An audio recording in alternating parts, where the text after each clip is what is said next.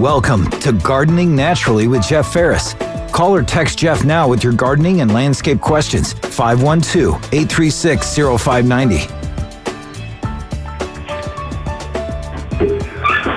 Welcome back, everybody. This is Gardening Naturally, and it's um, a really, really, really hot day again. And we're going to repeat that for the next several days, saying how hot it is, because we just can't get a break. Um, I don't know when, if we will get a break. It looks like from now till Saturday, we're still in one hundred five or above degree temperatures. That is brutal. That is brutal. The only thing we can do, and one of the most important, is to preserve as much water as you can. I truly empathize with those who are in communities where you can't water at all. I know that stage five was called in several of them, and that that is no outdoor watering, zero. And that's not just talking about watering your landscape. That talks about filling your swimming pool. And um, that's not uh, that's not a great way to want to spend summer. So only thing we can do is to work to build up better soil. The biology of the soil, the little itty-bitty bacterium, the fungi, the little itty-bitty critters that are running around in the dirt. For those of you who uh, watch the Ant-Man movies, there is a, a, a species of tardigrade, the little bears, that exist in the soil. Now, they're really, really small, but they tear the soil up. They get rid of bad bugs. They decompose what's left there, and they provide better soil when they're present. Fortunately, they're pretty drought tolerant. They're not the best we could have, but there are Those are the kind of critters that we want in the soil. Lots and lots and lots of them. There is no too many. The best way to improve the soil is the addition of organic matter. The organic matter is food for these little buggers that are making nutrients available to your plants, that are storing nutrients and water, that are taking your clay soils and turning them into something that's much fluffier that you want to use for your garden. These critters need water. And if you've got a bare patch of ground that there's just no moisture there, they're not going to grow there. This is why we talk about mulching. You can use almost anything for mulch. Decomposed granite, stone, um, cardboard. And mulch doesn't have to be a certain kind of mulch. You don't need chopped cedar. You can use pine bark. You can use a shredded tree. The, it's not the color or type that makes the difference. What the difference is, is having mulch. It really works to keep the soil cool and to maintain moisture in the soil. When we're not getting rain, moisture is the only thing we have to keep us going. If you dry out a chunk of soil, whether it's your garden bed, a flower bed, your front lawn, you need to restore all of those critters that were there. problem is, to restore all of these critters, you need to give them moisture and food. That's where molasses falls in and can be a really big beneficial. When you use the liquid molasses or products like Medina Plus or Medina Soil Activator, they provide carbohydrates to the soil, which is food for the little critters. And the more of that soil biology you have, the easier it is to maintain water, the better the tilt of the soil, and those critters are really important in taking nutrients that are already exist in the soil, but happen to be in a form that the plant can't eat. I mean, we need copper in our bloodstream. Well, eating a penny is not going to put copper in our bloodstream. We need the copper to be in a form that's soluble and can be taken up by our cells. The same thing happens to our plant. That's uh, that's the important use of the soil biology, to convert nutrients to usable forms. Let's go to the phone. This is Paul. Paul, what can I help you with? Hi. Yes, I uh, have a bunch of bamboo that looks like it's not going to survive. I, I'm not sure if it can make it or not, but I'm just curious if you could give advice on how to help it help it make it through this summer. Water. That's it? Just, okay. Yeah, bamboo is a fantastic plant in the fact it doesn't need huge amounts of fertilizer. It is a grass plant, but right now in this heat, all the plants are taking a huge beating because we haven't had any rain. So water will be one thing, and it will be highly unlikely, Paul, that this weather will kill your bamboo. It can look pretty bad for a while, but it should come back. The culms will be dormant, basically, and when water is provided and the temperature lowers, you'll see them putting on new shoots. Okay. Well, I'll just try to keep it enough to stay alive then, because it looks like the leaves are gone. Yeah. Yeah. Now, just out of curiosity, when you well, say the you. leaves are Appreciate gone, it. you're pre- you're Bye-bye. sure that's no insect, right? Guess not. Anyway, yeah, it will hang on. It will still be there. It will do its job. That is one that is uh, a particularly tough plant, but it can look bad. Those of you with uh, Bermuda lawns, you're going to see this too. Your Bermuda will look horrid. If you can't provide it the water it needs, that inch a week, it will look terrible. It will turn brown. It'll be crispy and ugly, but the first time we get any decent amount of rain, it'll start growing back. That's one of the features of Bermuda's drought tolerance. It can handle this weather. It'll look terrible, but once we get some rain back, you won't have to replace it. It'll make a reappearance for you. Folks, this is Gardening Naturally. Um, we need to take a break. We'll be right back. This is Gardening Naturally on News Radio K L B J with host Jeff Ferris. Jeff is ready for your calls or text messages at five one two, eight three six, zero five nine zero. Welcome back, everybody. Um, one person, uh, I, I just did that tree hugger advertisement. And someone has texted a question about how many gallon capacity. This is a sprinkler. It doesn't hold any water. You hook it up to your garden hose, and depending on how hard you turn your garden hose on, determines how much water you will get out of the sprinkler.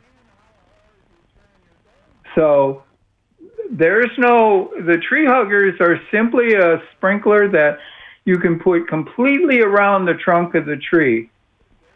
And you can direct the water. You can make it just dribble out if you've got a new planting and a small tree, or you can make it spray a little bit so that you can get it out to where the root zone is. So that's what they're used for.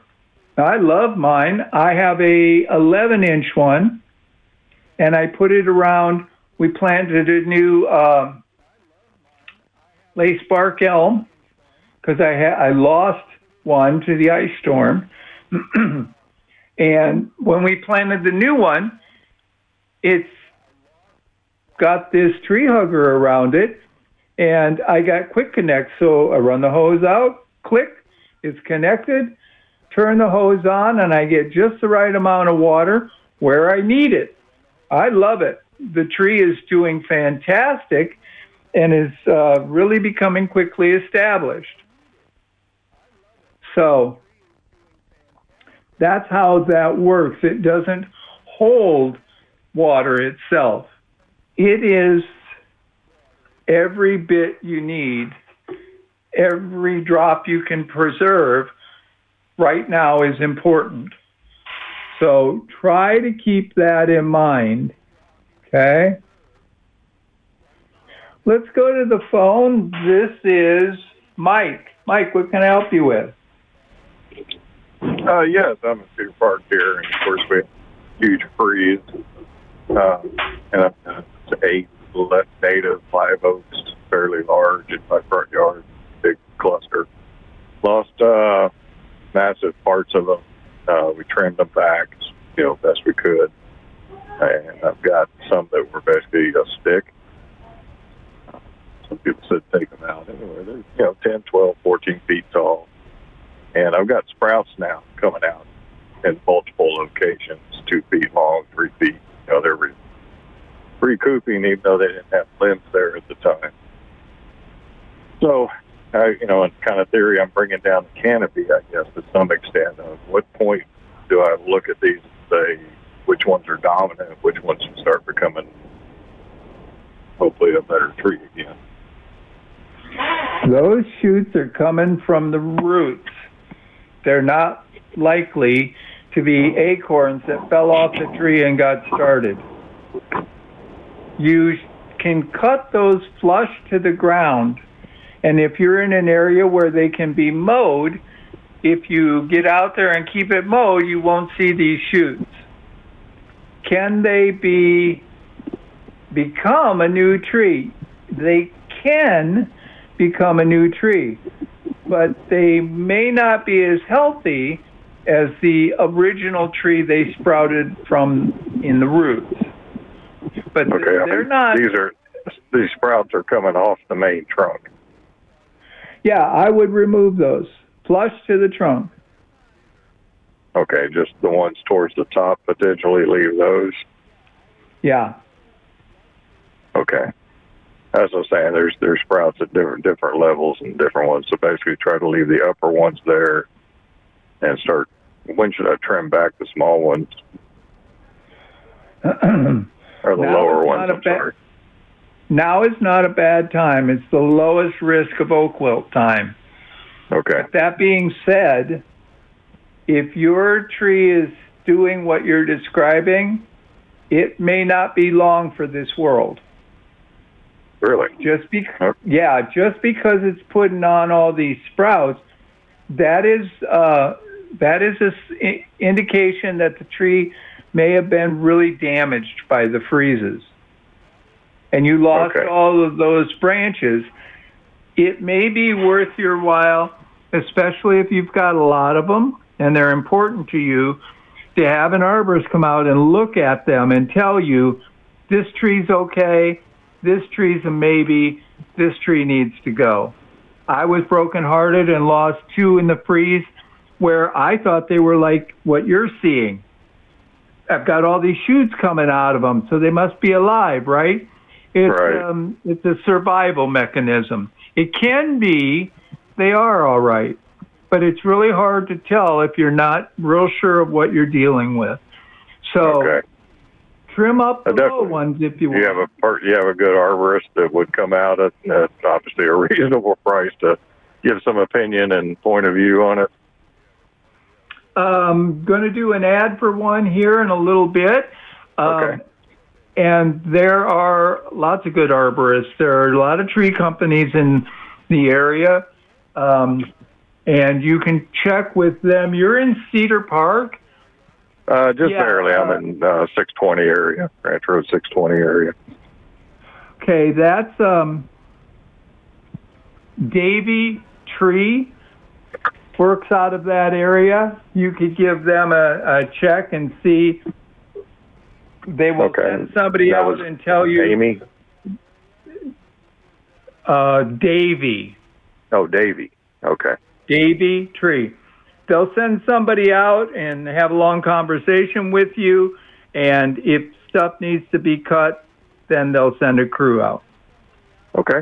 Well, that sounds worthwhile, then. I mean, they are important to us. I mean, it's, it's my only Without big group of trees, and it's a large canopy that so I want to try to save as much of it as I can. I already did a lot of work on it. Okay. Sounds good. Thanks for the call, Mike. All right. Thank you. Let's go to the phone. This is Elizabeth. Elizabeth, what can I help you with? Good morning, Jeff. Um, I have a question about uh, lava rock mulch. I inherited some when I bought a house last year. And it's on top of a raised bed. It's about twelve feet by two feet, and this rock is probably four inches deep. Um, I want to move it or get rid of it or make use of it somehow. Is it good for anything? I'm not a big fan of rock mulches, but uh, I wonder if I could being... incorporate it into the soil somehow. Got any ideas? Well, you might want to try that, uh, folding it into the soil, because it will create, especially if you have a clay soil, it will create a breathing room in the soil. There'll be room for water and oxygen, things like that. But that's pretty big stone, and that can be a problem for you. And the amount you're describing, you would need a very, very big bed to incorporate all of that into it. So it may be easier to simply remove it and use something else as a mulch. And you can grow plants in that bed, but you don't have to have the stone be the mulch for you. And if you remove it and you like rinse it off, you could probably Craigslist it or something. Somebody may come and pick it up for you. Okay. All right. Um, yeah, it's big chunky stuff. You know, it's like anywhere from an inch to, to two inches. And um, I, I know it's hygroscopic, so it might be useful somewhere, but some plants don't like that, so I wasn't real sure. I appreciate your advice. Well, uh, you got some work ahead of you, but it will be just fine removing it, other than the labor. Right, yeah. It's it's kind of hard to shovel. Yep. All right. Yep. Thank you. You bet, Elizabeth. Thank you for the call. Yeah, folks, um, that's one of the things about landscapes. If you build your landscape a certain way and you sell your home, the person who buys it now has a landscape that that's not what they wanted, or it is what they wanted. Um, so that gets to be a bit of a problem. It's not terrible. Uh, you can slowly rework a landscape, but that's one of the trade-offs of buying someone else's home. Folks, this is Gardening Naturally. We're at the bottom of the hour. We need a break for the news. Adam, I see you there. I'll catch you on the other side. This is Gardening Naturally on News Radio K L B J with host Jeff Ferris. Jeff is ready for your calls or text messages at five one two, eight three six, zero five nine zero. Welcome back, everybody. Um, let's go to the phone. This is Adam. Adam, what can I help you with? Hey, couple of questions. Uh, so number one, I have a uh, about four foot Monterey oak I put in the ground a couple months back, back before this uh, nice little heat wave, and uh, everything was doing fine. Watering it intermittently. Um, it was green one day, and then next day, all the leaves are brown, and uh, I mean, it literally happened in, in the matter of a day. Um, just wonder if there's any hope for it, if there's anything I can do, any kind of mitigation measures I can do to maybe help that thing come back. When you say when you say water intermittently, what does that mean? Uh, about once a week. If it's a good deep soaking, that should be okay for it. This kind of heat can do that to the tree. Defoliate it. Go out to the branches. See if the tips are still supple. See if there are any new buds at the ends of the branches. Uh, at a far out end of a branch with bad leaves on it, give it a little scratch on the bark and see if it's green underneath. There are several things that can cause a tree to defoliate and just drop everything at the wrong time of the year. Most trees can handle doing that at least one time and recovering just fine in the same season. Some trees can do it up to three times in a single season and still survive and come back. You don't, you don't have much of an option considering the temperatures we're dealing with.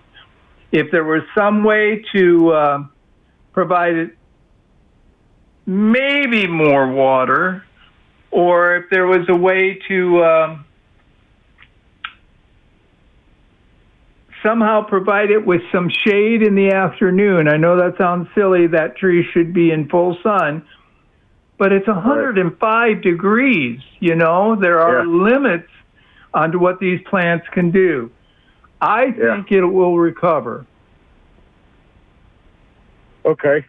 Um, I'll, I'll definitely try that. So next, next, I have uh, some oaks that are in pots, and about twelve foot. I have a live oak, a Monterey, and a Shumard, and uh, these are in partial shade under a post oak. And uh, I water those since they're in pots every other day, uh, but I'm still getting, you know, browning and leaves are starting to drop. Um, Just wondering if I should switch to everyday watering on those? Probably not.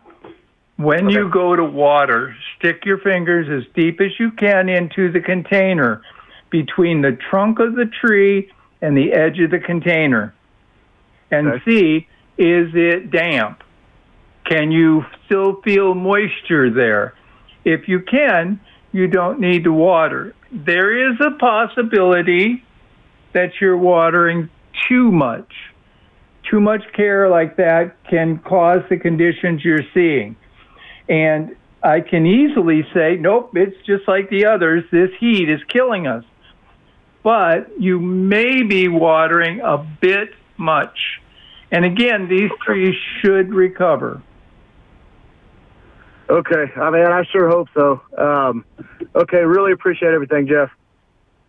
Thanks for the call, Adam, and good luck. Yeah, folks, you can be giving everything perfect conditions that it's supposed to have.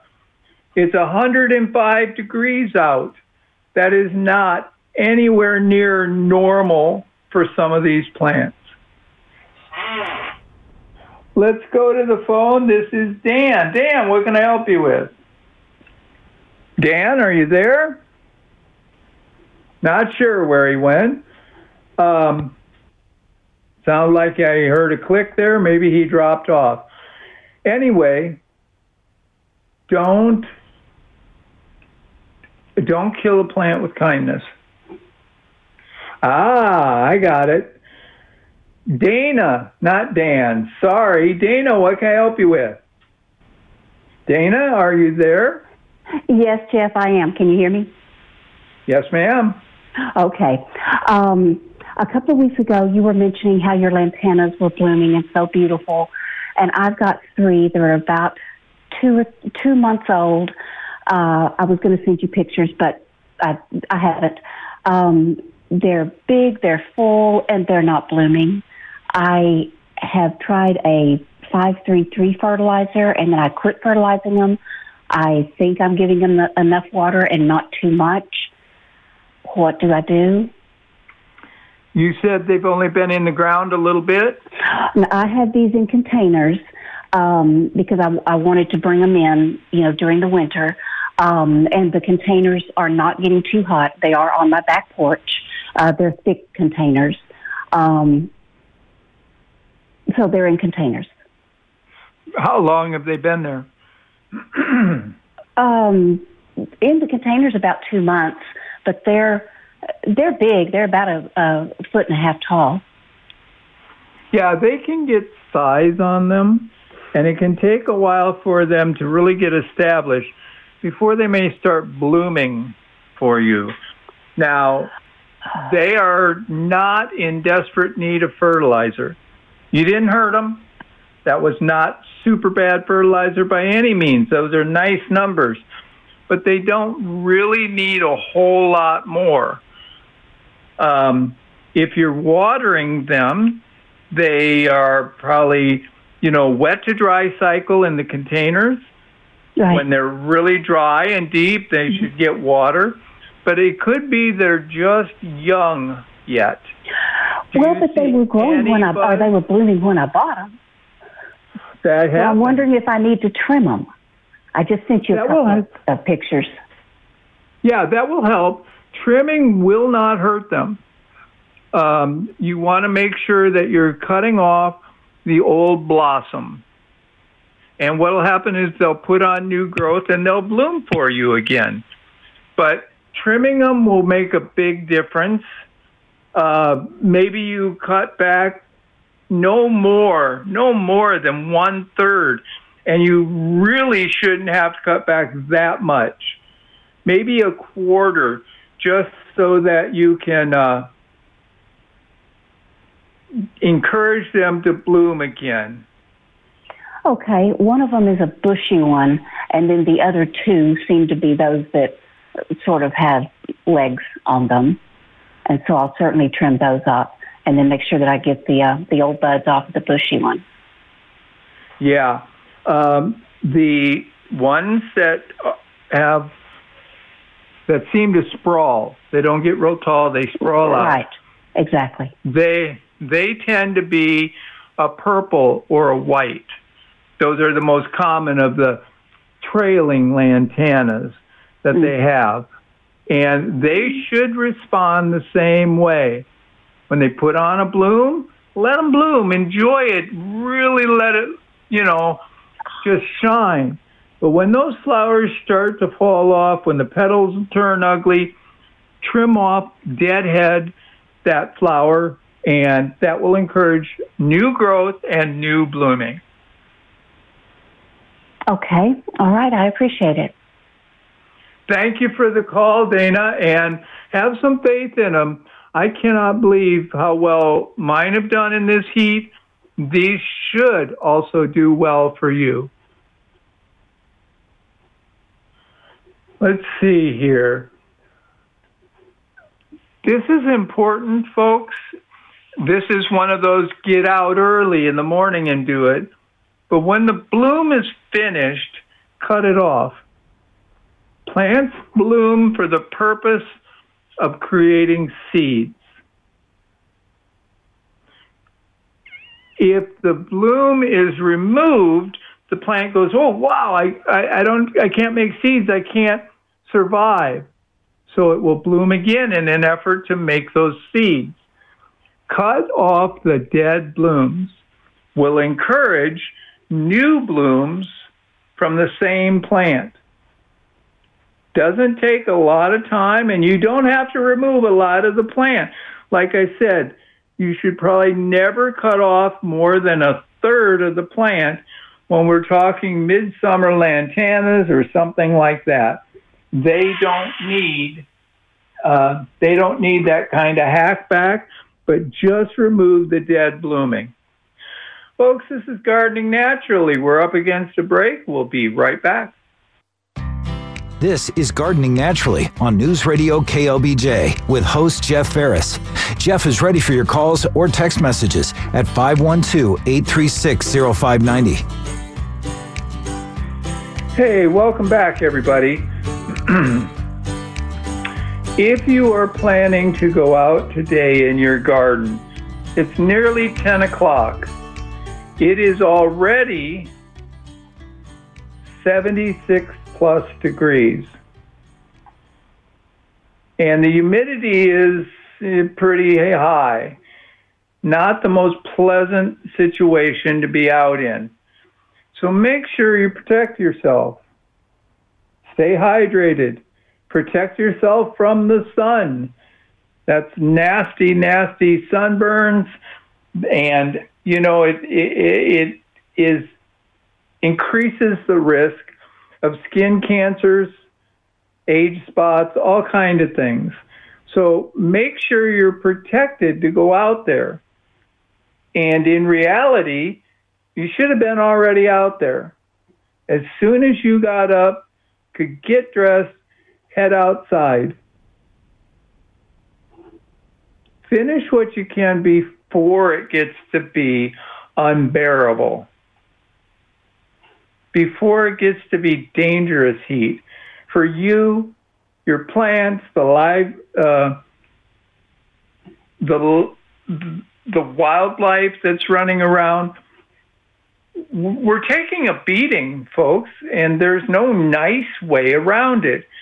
It is horrendous.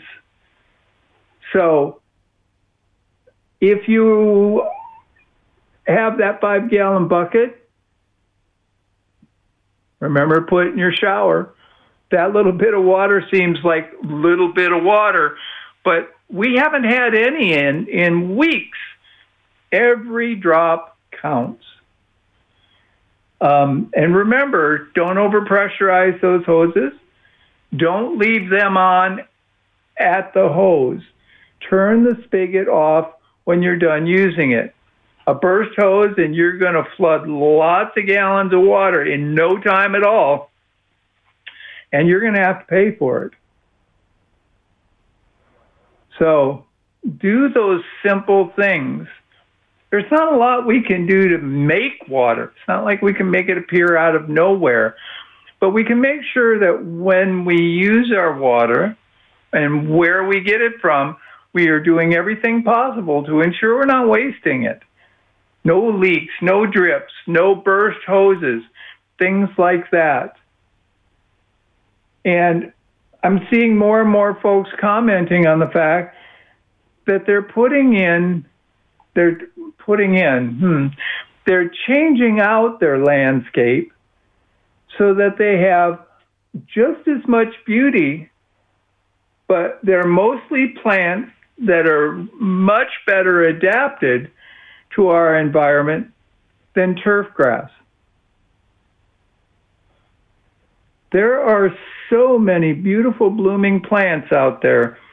I have got the prettiest yellow bed of lantana I can think of. It's been one of my best years for it. My salvias are hanging in there.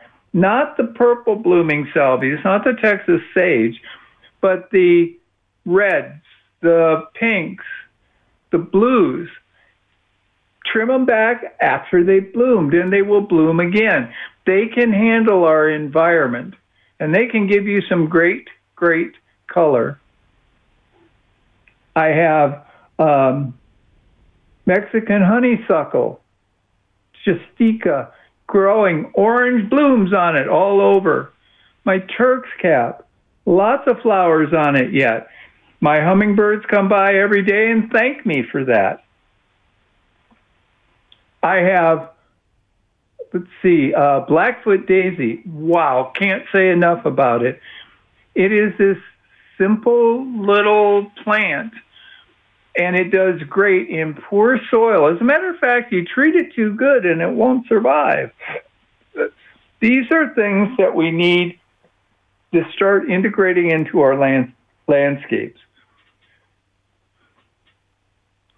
By having these there, we are going to maintain the beauty we're looking for, and we're going to keep the ground covered. A plant growing is a mulch, okay? Because its leaves will cover the soil and help keep them cooler. So more growing plants, the less damage from the heat of the sun, the more water that's preserved. I have creeping germander that I put in, and I can honestly tell you, I have never put a drop of water on it in the last several years. And it's around the base of a mailbox along the edge of the road. And it just goes about its business and puts on this pretty purple flower, even in this hot temperature. There are plenty of plants that you can use in all kinds of places. Uh, comment here, those of you who have rain barrels, you go to use your garden hose and it's full of that super hot water and you don't want to waste it and you don't want to burn your plants up. Consider turning it on into a rain barrel. Yeah, unless your rain barrel is full, which I would find amazing right now, you can take that super hot water, dump it in the rain barrel where it will cool down, and then you can use it on your plants. That way you don't have to worry about that one hundred fifty degree temperature heat coming out of that hose and just not doing good things for your environment there. That will scald you, if not the plants. So there's a simple trick. Thanks, Jeff. Um, there's a simple trick to be able to still use the water, but not use it when it's so hot and damaging. And in this heat, early in the mornings, let me rephrase that. In this heat, when it's too hot to be outside, you should be sitting down with a piece of paper and drawing out where you could put rainwater capture around your home. Where could you put a barrel? What would you need to do to direct the water into that barrel? Do you need gutters? Are you capable of putting up your own gutters? You should be taking into account all of this while we're not getting rain. You're not out there working in the heat, you're working inside and you're planning. That way when we finally get rain, you're ready and you can collect it and not put yourself in this position again. Hopefully, hopefully not put yourself in this position again. It's really funny when you have rainwater, you start being very stingy with it. You're happy to have it, and it's really good for your plants, but every time you use it, you're like, oh, I don't have any more rain, and it's not going to rain again. That's what it's for. It's hard to, it's hard to give up, but you will appreciate how it keeps everything looking good. Folks, it's uh, the end of the show. It's Sunday. Go out. If you still can bear the heat, have a wonderful day. Check out your garden, see what it needs, and get prepared when it gets too hot to come in and start making those plans. This is Gardening Naturally. I will talk to you all again next Saturday at nine. Have a good weekend.